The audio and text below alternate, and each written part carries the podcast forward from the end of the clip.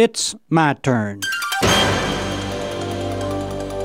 Here is your host for My Turn, Don Wildmon. And as you wish that men would do to you, do so to them. The words of our Lord. Anthony Pino, age nine, came running into his home one afternoon, shouting to his mother that his three older brothers had fallen into a pond and needed help. It happened when one of the brothers, Reuben, jumped on a plank floating in the pond north of Walsenburg, Colorado, and paddled away from the shore.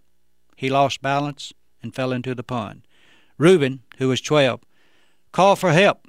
Two other brothers, Freddie, 13, and Richard, 10, both went into the pond to save Reuben. Since none of the boys could swim, Anthony ran home to get help. Mrs. Fred Pino picked up the phone to call for help. Two people were talking on the party line. Miss Pino explained the situation to them and asked them to please hang up so that she could call for help for her boys. The other two people refused to hang up. They laughed and ridiculed Miss Pino. She begged them to please get off the line, that her boys were drowning. They refused to do so, continued to laugh and ridicule.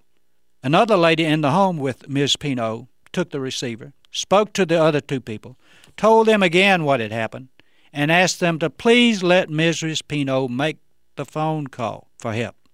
She too was met with a similar answer. You know, reading such a story, one wonders how any two people could be so cruel and heartless a mother, pleading for only the use of a phone for a few moments in order to call for help for her drowning sons, was laughed at, ridiculed, refused. The story isn't new. As much as we talk about the goodness of man, there remains always the evilness and sinfulness of man. Our Heavenly Father knows something about this type of sinfulness.